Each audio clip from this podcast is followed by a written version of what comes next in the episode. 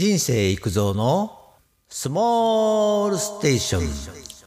あんかけ焼きそばの本当の美味しさは麺の焼き方だよ。あんかけ焼きそばは中国料理店では定番です。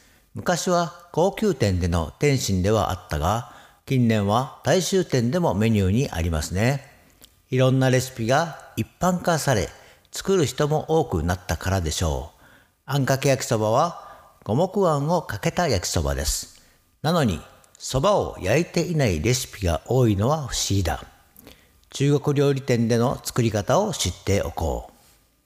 ということで、料理の基本は本質を知るところからなんて言うと難しくなりがちですが、専門的な用語とか道具とか特別な食材でなく、これだけは押さえておきたいポイントを知っておけば大抵美味しくできます。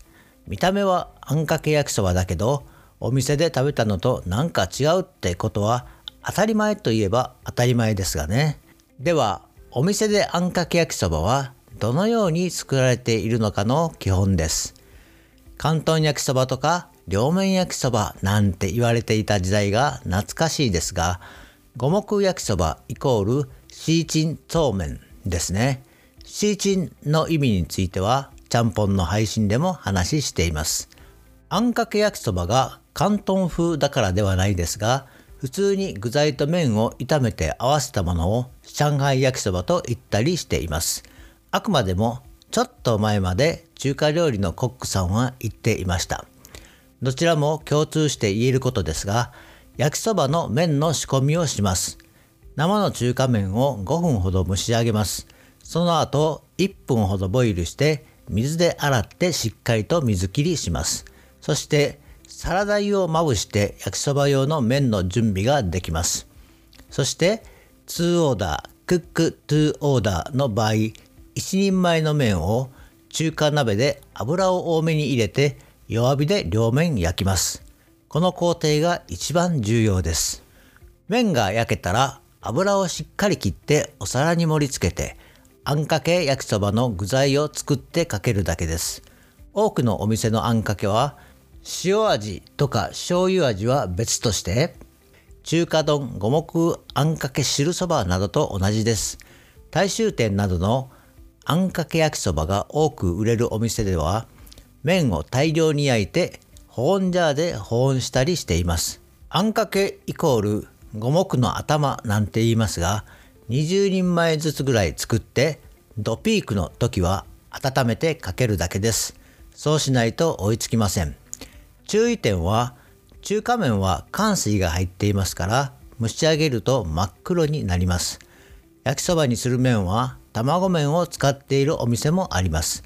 ただし蒸しすぎない程度に蒸して少し黒くなっても効率原価率を良くするためを考えてラーメンと同じ麺を使っているお店も多いです。というのがお店での作り方の一例です。次に家庭でも意外と本格的になる。お店では麺を蒸してからボイルして焼く。それを家庭でもできないことはないですが、めんどいですね。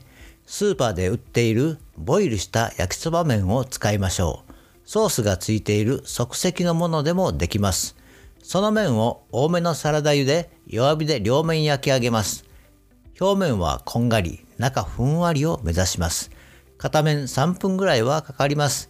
両面焼けたらペーパーなどで油切りです。市販のボイルした焼きそば麺でも焼くともっちりとした食感になります。焼いた麺を包丁で切っておくと食べやすいですね。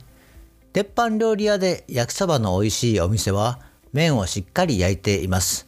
そしてあんかけですが、正直言いますと何でもありです。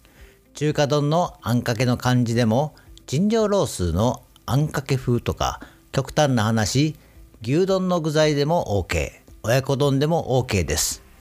少し汁気がある方が良いのは確かです。尋常ロースは炒め物として食べるならカラッと炒めます。焼きそばにかけるならスープを入れてあんかけにするだけです。これは実際にメニューで出しているお店が多い。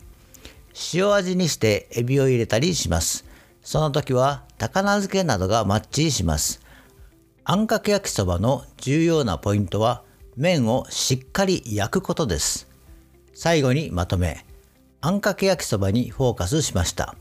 あんかけ焼きそばのあんの方に力を入れがちですね。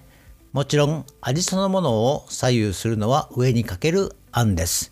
ただ、そのあんはきっと冷蔵庫の余り物や前日の料理のリメイクでも美味しいのです。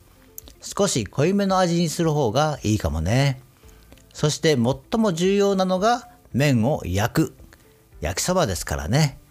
麺を焼かないなんて考えられない。今日はここまで。バイバイ。